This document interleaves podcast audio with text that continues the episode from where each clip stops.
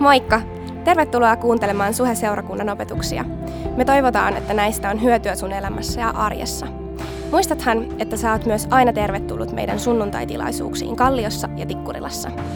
Lisätietoa Suhesta ja Suhen sunnuntaista löydät osoitteesta www.suhe.net. Nauti opetuksesta! Kiitos. Ensinnäkin mä haluan kiittää Markusta ja Taina ja koko perhettä tota,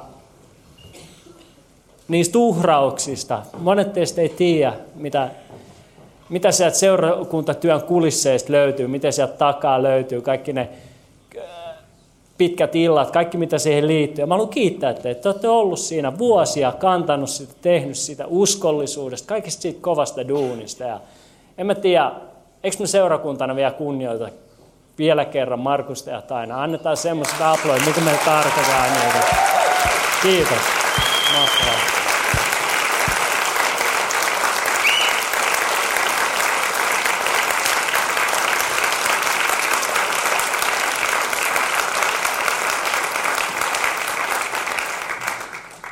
Markus ja minä, mä oon tuntenut Tainan kanssa vuodesta 90 jostain jostain todella pitkän ajan kautta. Ja Markuksen mä oon oppinut tunteen vuonna 1999 about. 99 vuodesta me ollaan Markuksen kanssa alettu enemmän tai vähemmän seurakuntaa yhdessä. Ja Markus on ollut se kaveri, joka, joka on uskonut muuhun, tukenut mua, auttanut mua yhdessä Raunon kanssa ja rohkassut ja antanut tilaa. Ja, ja me ollaan enemmän kuin veli. Väli tuntuu siltä näiden vuosien varrella, kun me ollaan tehty seurakuntaa yhdessä Markuksen kanssa, että mä me ei tiedä oikein, mistä niin Markus alkaa, mihin Make loppuu. Semmoinen paita- ja peppusetti hyvällä tavalla. Ja, ja tota, nämä tehtävät, työ, tehtävät vaihtuu ja muuttuu, mutta niin kuin Markus sanoi, että me ei olla se, mitä me tehdään. Me ei olla se, kuka, sä et ole se, mitä sä teet. Ja meidän, mun ja Markuksen, mun ja Taina ja heidän ystävyys jatkuu. Ja, ja tiedätkö, Lontoon. Minä ja Markus ollaan lähdössä ensi viikon loppuna veljeksinä, ystävinä. Mä vien isoveljen Lontooseen viikonlopuksi ja siellä me nautitaan elämästä, ystävyydestä. Ja nyt rukoikaa meidän puolesta, koska Korsolainen lähtee Lontooseen. Kaikki ei välttämättä palaa takas. ei vaan. Tota noin, viime sunnuntaina mä kerkesin ennen kuin Markus laittoi mulle viestiä, tai kun mä odotin Markusta hakemaan, mä kerkesin jo miettiä, että me ollaan armo versus teot saarnasarjassa. Ja ja tota, no mä tiedän vaan, että mulle tulee nelosluku Jaakobin kirjasta. Että mistä mä puhun siitä? Puhunko mä siitä alussa olevasta ää, riitojen ratkomisesta ja mikä on niinku, jumalallinen tapa ratkoa riitoja? Vai puhunko mä Jaakobin kirjan nel, kirjan neljännen luvun lopussa olevasta väärästä itsevarmuudesta ja tulevaisuuden suunnittelusta ja muusta? Ja arvatkaa kumpaan mä päädyin. Siihen jälkimmäiseen. Me puhutaan tänään se, siitä, mitä Jaakobilla on sanottavaa meidän tulevaisuuteen liittyen. Onko se ok teille? Kuinka moni teistä on, suunnite- on huomannut, että sun suunnitelmat ei aina toteudu? Tiedätkö, meidän ajatukset meidän omasta elämästä, meidän suunnitelmat, ne ei aina toteudu. Vaikka ne olisi kuinka hyvin, ne voi olla jopa Jumala meille antamia unelmia, haaveita, ne ei aina toteudu. Ja nyt Jaakob sanottaa tähän tilanteeseen, mä uskon, että tämä on ajankohtainen kaikille meistä. Jaakob puhuu tähän tilanteeseen liittyen, mitä sitten kun sun suunnitelmat ei toteudu, mitä sitten, miten sun pitää ylipäätään suunnitella sun tulevaisuutta, mihin Jeesus mahtuu kaikkeen siihen. Se on mistä Jaakob puhuu ja mä tuun käymään tänään kolme asiaa nopeasti läpi tähän liittyen. Kolme ajatusta, mitä Jaakob liittää, nostaa tähän asiaan liittyen. Ja nyt me tullaan ja lukemaan Jaakobin kirjeen neljännestä luvusta, jakeesta 13, neljä jaetta. Kuulkaa nyt te, jotka sanotte, tänään tai huomenna me lähdemme siihen ja siihen kaupunkiin, viivymme siellä vuoden, me teemme kauppoja ja saamme hyvät voitot. Ettehän te tiedä, mitä huomispäivä tuo, tuo teidän elämäänne. Savua te olette, joka hetken näkyy ja sitten haihtuu. Näin teidän tulisi sanoa, jos Herra tahtoo, niin me elämme ja teemme sitä ja sitä. Mutta nyt te kerskutte ja rehentelette. Kaikki tuollainen kerskailu on pahasta.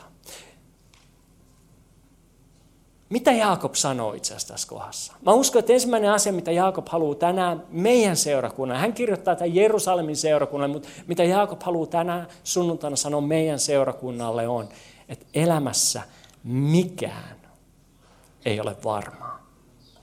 Elämässä mikään ei ole varmaa. Kuinka moni on suunnitellut tulevaisuutta? Kuinka moni on kaksivuotissuunnitelma? Viisivuotis? Kymmenenvuotis? Come on! Tiedätkö, meillä on suunnitelmia. Se on hyvä. Sanooko Jaakob tässä, että oman elämän suunnitteleminen, tulevaisuuden suunnitteleminen on syntiä? Ei. Sanooko Jaakob tässä kohdassa, että et, et, sä et saa, että on väärin ää, järjestellä ja organisoida sun päiviä ja ajankäyttöä? Ei. Tiedätkö se ainoa syy, miksi sä oot tänä iltana täällä, on se, että sä suunnittelit, että sä tuut tänne. Että sä järjestelit sun päivässä silleen, että sä kerkeet tänne ajoissa. Jotkut kerkes vähän enemmän ajoissa, jotkut kerkes vähän vähemmän ajoissa. Mutta olette kaikki täällä. Te voitte onnitella toisianne. Onneksi olkoon. Sä oot täällä, koska sä suunnittelit sun elämässä. Anna itselle semmoinen taputus. Hyvä minä. I did it. Mä, mä pystyin siihen. Tiedätkö, Ongelma, jonka Jaakob nostaa esille, löytyy tästä jakeesta 13. Tänään tai huomenna me lähdemme. Huomaatteko te? Kuka lähtee? Me lähdemme siihen ja siihen kaupunkiin, viivymme siellä vuoden, me teemme kauppoja ja keräämme hyvät voitot.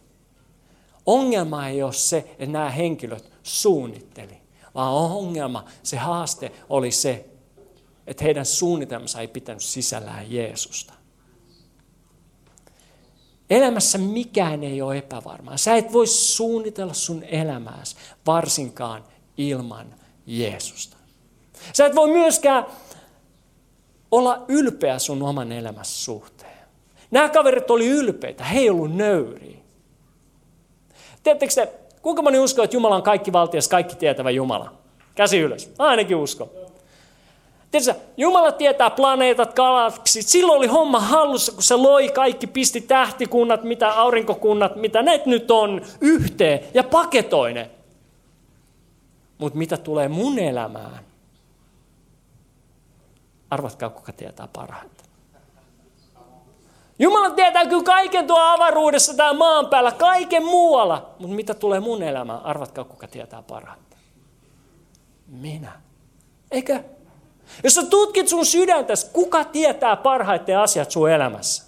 Kuka tietää, mikä on parasta sulle? Kuka tietää, mitä sun pitää tehdä? Näin me ainakin ajatellaan. Me ajatellaan, että meillä on tämä homma hanskassa. Jumala on ehkä kaikki tietävä, mutta mä tiedän parhaiten, mitä tulee mun elämään.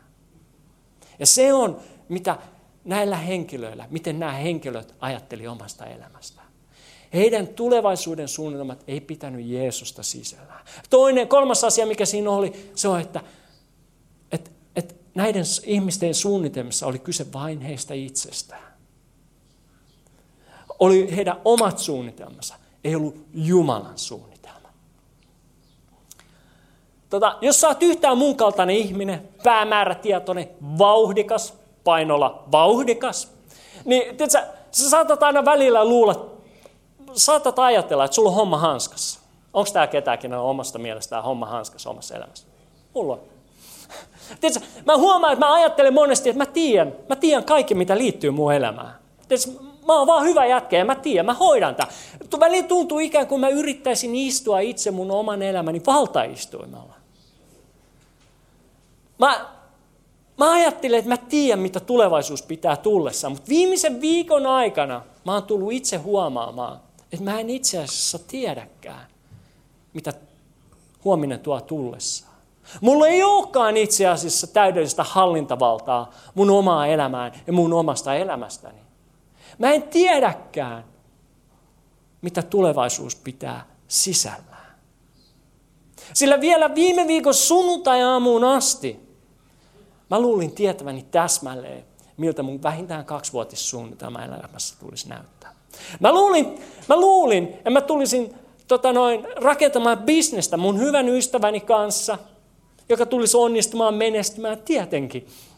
Ja sen lisäksi rinnalla mä toimisin Suhe Tikkuralan kampuspastorina yhdessä mun vaimoni Heidin kanssa. Se oli mun kaksivuotissuunnitelma, about Näin mentäisi. Mutta sitten, että tiiätkö, mun elämä oli hyvä, on yhä edelleen. Tiiätkö, palkka oli hyvä, Mä sain tehdä mitä mä rakastin. Mä en tehnyt sitä jollain toiselle. Mä tein töitä mun omaan firmaa. Ja sen lisäksi mä, mä sain ennen kaikkea olla mukana rakentamassa paikallisseurakuntaa, joka vaikuttaa viikoittain satojen ihmisten elämään. Ja mikä parasta, mun toimenkuva oli todella rajattu. Todella rajattu. Tiedätkö, se oli jopa maantieteellisesti rajattu. Mä olin Suhe Tikkurilan pastori. Tiedätkö, meillä ei ole tämmöistä kiinteistöä, missä on sanotaanko lievästi vähän remppaa. Meillä on hotelli, missä paikat siivotaan meitä varten. Me vaan tullaan sinne ne keittää meille kahvit. Kuulitteko te kahvilatiimi? Ne keittää meille kahvit. Tiedätkö, me vaan pitää mennä ja ilmestyä. Se oli mun elämä. Kaikki oli hyvin. Mä tykkäsin siitä. Sitten Markus laittaa mulle viestin, niin kuin me kuultiin sunnuntai-aamuna, haluat sä kyydin? Ja nyt Markus, seuraavan kerran kun sä tarjoat mulle kyytiin, mä otan taksi. Tai Uberi. Markus laittaa viestiä ja tulee hakemaan mut, alkaa kertoa mikä on tilanne. Et pyytää, että Make ja Heidi, voisitteko te alkaa vetää koko suheen? Tiedätkö, mä tiesin saman tien, mitä mun pitää tehdä. Se päätös itse asiassa oli todella helppo, sillä Heidi ja minä ollaan koko, lähes koko meidän elämän rakennettu paikallisseurakuntaa. Sanoen Jumalalle, mitä vaan sä haluat, me ollaan valmiit tekemään. Minne vaan sä haluat meidän menemään, me ollaan valmiita menemään. Ja nyt meidän elämän seuraava luku on alkamassa suhen johtavina pastoreina.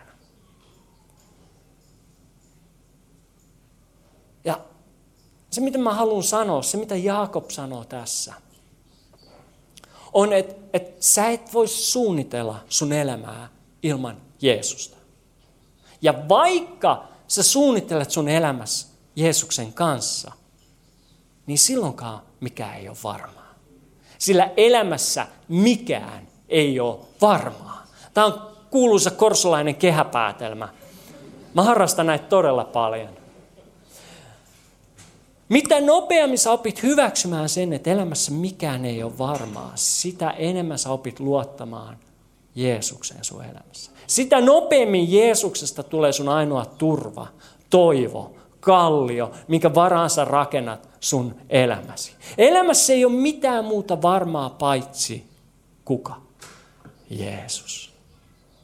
Sun elämässä ei ole mitään muuta varmaa kuin Jeesus, joka on luvannut, että hän ei koskaan jätä sua, hän ei koskaan hylkää sua. Ehkä sulla on myrsky käynnissä sun elämässä, ehkä sun elämässä on vapaa pudotuksessa tällä hetkellä. Sä et tiedä, mitä tuleman pitää, sä et tiedä miksi, sä oot vaan kysymyksiä täynnä. Ehkä sä oot sun elämässä suurimmassa myrskyssä, taistelussa, kriisissä. Ja tiedätkö, Jeesus on siellä kaiken keskellä. Ja tämä Jeesus, hän ei ole ainoastaan sun elämässä, vaan hän sanoo sulle Jeremia 29, 11 jakeen sanoilla, mulla on omat suunnitelmani sua varten. Minulla on rauhan eikä tuhon ajatukset sua kohtaan. Mulla on sulle tulevaisuus ja toivo. Tämä on Jumala, joka on sun kanssa. Oli sun elämä olosuhde mikä tahansa. Tämä on Jumala, joka jolla on suunnitelma sulle, kenellä on toivo sulle, joka haluaa antaa sun elämääsi rauhan, vaikka sä olit myrskyn keskellä. Tämä on ensimmäinen asia, mitä Jaakob haluaa sanoa tämän raamatun paikan kautta. Toinen asia on se, että elämää ei voi jaotella hengelliseen ja maalliseen. Vaan sun uskon Jeesukseen tulisi vaikuttaa koko sun elämässä, jokaisella sun elämässä osa-alueella. Mun poika Tedi, hän on yhdeksänvuotias, meidän toiseksi vanhin poika. Ja Tedi on, sanottaisiko lievästi ilmaistuna, mielenkiintoinen syömäri.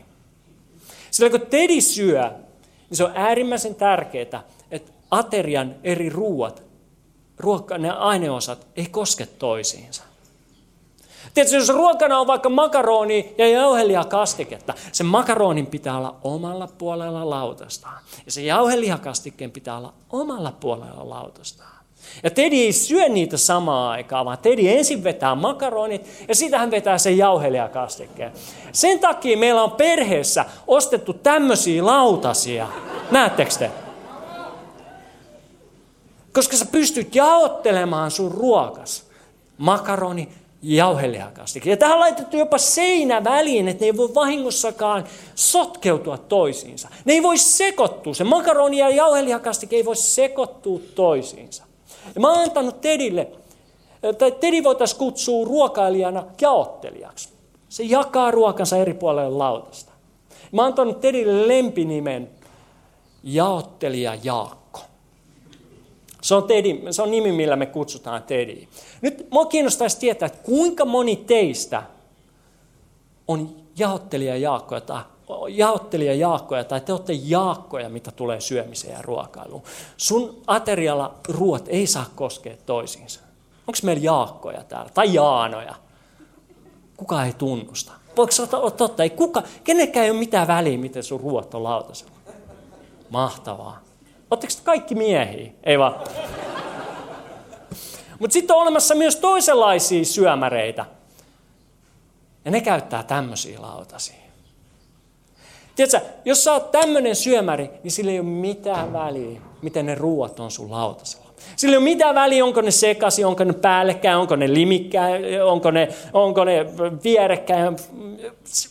Sillä ei ole mitään väliä. Pääasia on, että sä saat mättää sun lautaselles paljon ruokaa. Että sulla on paljon ruokaa ja se on hyvää. Itse asiassa se ruoa ei tarvi edes olla hyvää, kunhan sitä on paljon. Mun vanhassa duunipaikassa mulla oli työkaveri, jonka motto oli, jos ruoka on pahaa, sitä pitää olla paljon. Ja se näyttikin ehkä vähän siltä. Tämä mun työkaverin nimi oli Antti, joten mä kutsun tämmöisiä ruokailijoita all in anteeksi. All in ruokailija, all in Antti. Onko meillä täällä all in Antteja? Onko meillä Antti-ruokailijoita täällä? No, mä näen, täällä on miehiä, jotka nostaa. Muutama nainenkin on rohkeana nostaa käten. Se on ihan ok. Mutta tiedättekö, meillä on myös kahdenlaisia kristittyjä. On Jaakko-kristittyjä ja on antikristittyjä. Antti. Siinä oli kaksi teetä. Oli kaksi teetä. Oli kaksi teetä. Nyt, nyt tota, no, tulee uusi, uusi teologia heti. Jaakko jakaa elämänsä hengelliseen ja maalliseen.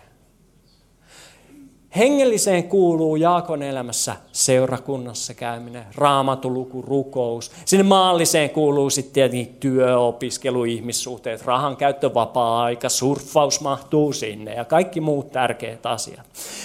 Jaakko on jakanut elämänsä hengelliseen ja maalliseen ja hänen elämässään on seinä välissä niin, ettei se hengellinen missään tapauksessa pääse sotkentua siihen maalliseen.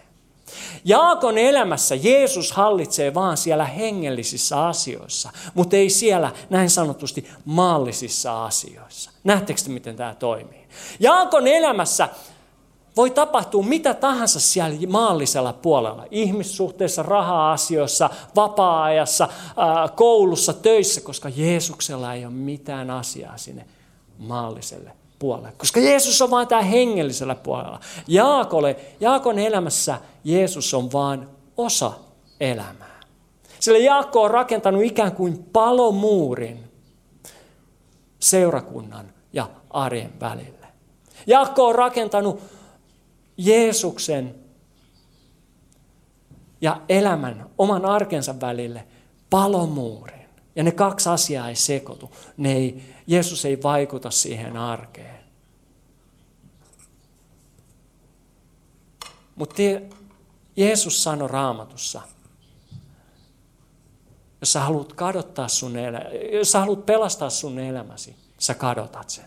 Jos sä haluat pelastaa sen sun maallisen elämän, sä itse asiassa kadotat koko sun elämää. Mutta jos sä oot valmis kadottamaan minun tähteni, sanoo Jeesus, sun elämäsi, sä pelastat sen, kun sä annat sun koko elämäsi Jeesukselle. Ja siitä me tullaan antikristittyihin. Antti. Antille Jeesus on koko elämä. Jeesus on kaikkialla hänen elämässään. Ant, Antille Jeesus on siellä ihmissuhteessa, töissä, koulussa, arjessa. Hän ei jaottele elämänsä hengelliseen ja maalliseen. Nämä tyypit, ketkä, kenelle Jaakob kirjoitti, he olivat seurakunnassa käyviä ihmisiä, henkilöitä, koska tämä kirja on kirjoitettu seurakunnalle.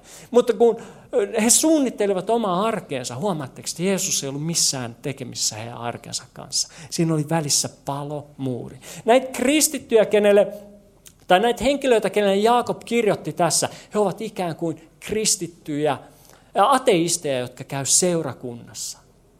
He käy seurakunnassa, mutta arjessa he elää, kun Jumala ei olisi olemassakaan. Sä et voi jakaa sun elämäsi hengelliseen ja maalliseen. Vaan Jaakob opettaa meitä, että, että Jeesuksen tulisi vaikuttaa kaikkeen sun elämässäsi. Siihen, kuinka sä teet sun työsi, miten sä opiskelet, miten sä käyttäydyt sun arjessasi, miten sä kohtelet toisia ihmisiä, miten sä näet sun elämäsi, miten sä käytät sun aikasi, sun rahasi ja miten sä suunnittelet sun tulevaisuutesi. Sä et voi jaotella sun elämäsi hengelliseen ja maalliseen. Ja elämässä mikä, ensimmäinen asia, mistä Jaakob puhuu, on, että elämässä mikään ei ole varmaa, paitsi Jeesus. Kolmas asia, minkä mä haluan tuoda lopuksi Jaakobin elämäohjeesta, on se, että elämä on lyhyt. Jaakobin kirjeen tässä neljännes luvussa ja jakeessa 14, luetaan se loppu uudestaan. Savua te olette, joka hetken näkyy ja sitten haihtuu. Oletko joskus ollut pakkasessa ulkona, kun sä hengität, sä näet, höyryy tulee ulos sun suusta. Se on kuvaus sun ja mun elämästä. Se on kuvaus ihmiselämästä. Se hetken näkyy, sitten se haihtuu pois. Ja koska elämä on lyhyt, se on helppo tuhlata. Koska elämä on lyhyt, se on helppo tuhlata. Mutta tiedätkö, sun elämän ei kuitenkaan tarvitse olla hukkaa heitä. Sun elämän ei kuitenkaan tarvitse olla tuhlattu. Raamattu ei anna sulle yksityis, yksityiskohtaisia ohjeita siihen, miten sun pitäisi kristittynä elää sun elämässä. Raamattu ei kerro, miten sun pitäisi rakentaa sun päiväsi, suunnitella sun tulevaisuutesi, mutta Raamatulla on kyllä paljon sanottavaa, miksi sut on luotu. Efesolaiskirje 2 ja 10, siellä Paavali kirjoittaa, että sut on luotu Jeesuksen yhteyteen. Kuulitteko te? Sut on luotu Jumalan yhteyteen. Sut on luotu, että sä elät yhteydessä kaikkivaltiaseen Jumalaan. Ja toinen asia, Paavali jatkaa, on, sinut on luotu Jeesuksen yhteyteen toteuttamaan niitä hyviä tekoja, joita tekemään Jumala on sut tarkoittanut. Olemassa paikka tässä sun arjessa, missä sä voit tehdä hyvää. On olemassa paikka, missä sä voit olla valona. On olemassa paikka, missä sä voit olla todistuksena. On olemassa paikka, missä sä voit olla Jumalan rakkauden lähde sun arjessa oleville ihmisille. Tiituksen kirjassa jatketaan 2.14. Jeesus antoi itsensä alttiiksi meidän puolestamme, lunastaakseen meidät vapaiksi kaikesta vääryydestä ja puhdistaakseen meidät omaksi kansakseen. Taas yhteys Jumalan kanssa. Sut on luotu, että sulla on yhteys Jumalan kanssa. Omaksi kansakseen, joka kaikin voimin tekee hyvää tekee hyvää kaikin voimin. Tiedätkö, sun elämässä ei ole kyse siitä, että sä koitat tehdä kaikin voimin hyvää ja ansaita jotain Jumalalta. Niin kuin Kirsi kaksi viikkoa sitten hienosti puhui äh, toisesta luvusta ja sanoi, että meidän usko Jeesukseen näkyy rakkauden tekoina toisia ihmistä kohtaan, toisia ihmisiä kohtaan. Se, että sä uskot Jeesukseen, että sä ymmärrät kuinka rakastettu, hyväksytty sä oot just sellaisena, se synnyttää sussa rakkauden tekoja toisia ihmisiä kohta. Ja se on, miksi meidät on laitettu tänne maan päälle. Se on, miksi meidät on luotu tänne. Se on se kristittyjen armon ja tekojen välinen kamppailu, joka on jatkuvasti läsnä meidän arjessa. Sun ei tarvitse tehdä mitään ollaksesi pelastettu, ollaksesi hyväksytty, ollaksesi rakastettu. Mutta kun sä ymmärrät, kuinka rakastettu sä oot, se synnyttää sussa tekoja. Se saa sut tekemään kaikin voimin hyvää. Tiedätkö, elämä on lyhyt. Toiset meistä sanoo, että mä alan, mä alan tekemään hyvää, mä alan palvelemaan toisiin, mä alan auttamaan toisiin siinä vaiheessa, kun mä oon saanut mun opiskelut päätökseen. Siinä vaiheessa, kun mä oon kasvattu mun lapseni aikuisiksi. Siinä vaiheessa, kun ruuhkavuodet ohi. Mä alan tekemään hyvää siinä vaiheessa, kun mä oon jäänyt eläkkeelle. Siinä vaiheessa, kun mun elämäntilanne ja olosuhteet on sopivat. Siinä vaiheessa, kun mä saan mun uran yhden vai pykälän eteenpäin. Mutta tiedätkö, elämä on lyhyt. Ei me tiedä, tullaanko me koskaan edes valmistumaan. Me ei tiedä, milloin meidän vuoro lähtee pois täältä maan päältä. Mun isä kuoli 53-vuotiaana mökillä laittaessaan patteria seinälle. Aorta repes. Ja hän kuoli. Ajattelin, jos mun isä olisi odottanut sitä, että, että sitten kun mä oon eläkkeellä, sitten mä alan tekee hyvää, sitten mä alan palvelee. Mutta onneksi mun isä palveli lapsia, palveli läheisiä, auttoi heitä jokaisena elämänsä päivänä, eikä odottanut jotain, koska elämä on lyhyt. Mä haluan rohkaista teitä seurakunta. Aletaan tekee hyvää tänään. Aletaan rakastamaan tänään. Aletaan palvelemaan tänään. Aletaan antaa tänään. Aletaan loistamaan Kristuksen valoa tänään valitaan tänään nöyrtyä Jumalan eessä, että hän tietää paremmin, hän on suurempi, hän on parempi, hän on kykenevämpi kuin me ollaan. Tehdään se valinta tänään, koska elämä on lyhyt. Tiedätkö, kun seurakunnassa tapahtuu tämmöisiä muutoksia, se on mahdollisuus meille jokaiselle astua, nousta ylös, ottaa askel kohti uutta ja alkaa tekemään jotain. Ymmärtää, että hei, mua tarvitaan. Me ollaan seurakunta, me ollaan perhe, tämä ei ole paikka, tämä ei ole osoite, tämä ei ole joku instituutio, mitä me kutsutaan suheksi, mitä me kutsutaan seurakunnaksi, vaan me ollaan perhe. Me ollaan täällä toinen toisiamme varten, me ollaan täällä tätä maailmaa Kallioa varten, Tikkurilaa varten, Leppävaaraa varten. Joten elämä on lyhyt. Lähdetään tänään liikkeelle. Älä odota enää. Lähdetään tänään liikkeelle. Seurakunta noustaa ylös. Rukoillaan. Kiitos Jeesus siitä, että jos kaikki muu pettää meidän elämässä, jos meidän suunnitelmat menee pöntöstä alas, jos me, vaikka meistä tuntuu, että meidän elämä on vapaa pudotuksessa, vaikka tuntuu, että myrskytuulet pauhaa ja jauhaa niin, että, että me ei nähdä edes, että missä on taivas, missä on, miss, missä on meri, vaan tuntuu, että ne liittyy toisiinsa, niin saat sen kaiken keskellä. Saat meidän rauhan lähde, saat meidän toivo, saat meidän turva. Ja sun sanasi, että sä et koskaan hylkää, sä et koskaan muutu, kuuluu meidän korvissa, muistuu meidän sydämissä. Sun lupauksessa, että sulla ei ole tuhon ajatuksia meitä kohtaan, vaan rauha-ajatuksia. Sä haluat antaa tulevaisuuden ja toivon huolimatta ulkoisista olosuhteista, huolimatta tämänhetkisestä tilanteesta. Mä haluan vain julistaa, Jumalalla on suunnitelma sulle. Jumalalla on toivon ja rauhan ja tulevaisuuden ajatukset sua kohtaan. Älä usko mitään muuta. Kiitos Jeesus siitä, että me voidaan luottaa sun. Elämässä mikään ei ole varmaa, paitsi sinä. Nyt kun meillä on päät painettuna ja silmät suljettuna, mä haluan hetken aikaa puhua sinulle, joka et vielä tunne Jeesusta. Sä et ole koskaan sanonut Jeesukselle, että mä haluan seurata sua, mä haluan antaa mun elämäni sulle. Ja nyt mä haluan tarjota sulle sitä mahdollisuutta. Mä haluan tarjota sulle nyt mahdollisuutta Sano kyllä Jeesukselle. Syntyy uudessa, syntyy Jumalan lapseksi. Tule Jumalan lapseksi. Ja nyt kun meillä on päät painettuna ja silmät suljettuna, mä haluan pyytää sua, joka haluat sanoa ensimmäisen kerran kyllä Jeesukselle sun elämässäsi. Yksinkertaisesti nosta sun kätesi ylös siellä, missä sä oot. Nosta se tarpeeksi korkealle, että mä voin nähdä sen ja mä tiedän, kenen puolesta mä rukoilen. Joo, meillä on kaikki silmät suljettuna, tämä on kädennosto sun ja Jumalan puolella välillä. Joo, Jumala näkee sun käden. Sä voit laittaa se alas sen jälkeen, kun sä oot sen nostanut. Mä uskon, että täällä on vielä lisää ihmisiä, kenen täytyy tehdä tämä päätös. tänä iltana sä haluat sanoa ensimmäisen kerran elämässäsi kyllä Jeesukselle. Ollaan ihan pieni hetki. Joo, Jumala näkee sun kädessä. Kun sä oot nostanut, sä voit laskea se alas. Ihan pieni hetki vielä. Joo, Jumala näkee sun käden, sä voit laskea se alas sitten, kun sä oot sen nostanut. Nyt me tullaan ihan hetken kuluttua rukoilemaan. Pelastusrukous.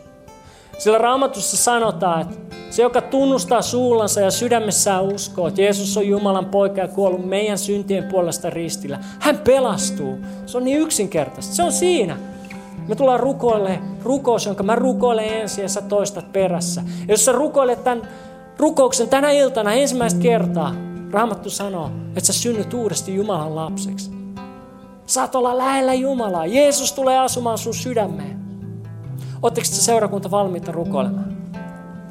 Rakas Jeesus. Rakas Jeesus. Mä oon tehnyt syntiä sua vastaan. Mä oon tehnyt syntiä sua vastaan.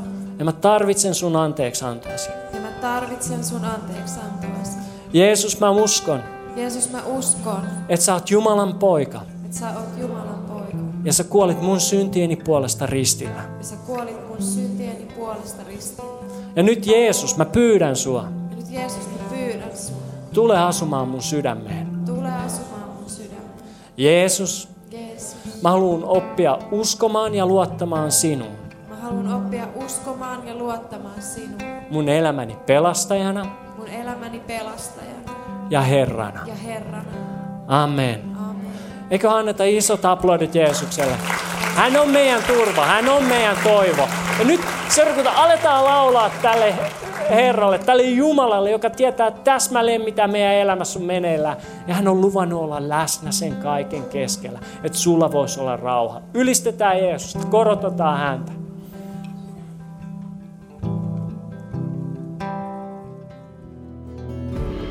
Kiitos, että kuuntelit. Ota rohkeasti yhteyttä, jos haluat tietää lisää suhesta. Sä löydät meidät Facebookista, Instagramista ja Twitteristä nimellä Suheseurakunta. Jos sä haluat olla mukana tukemassa tätä työtä taloudellisesti, siihen löydät ohjeet kotisivuiltamme osoitteesta www.suhe.net. Nyt mä toivotan sulle siunattua viikon jatkoa.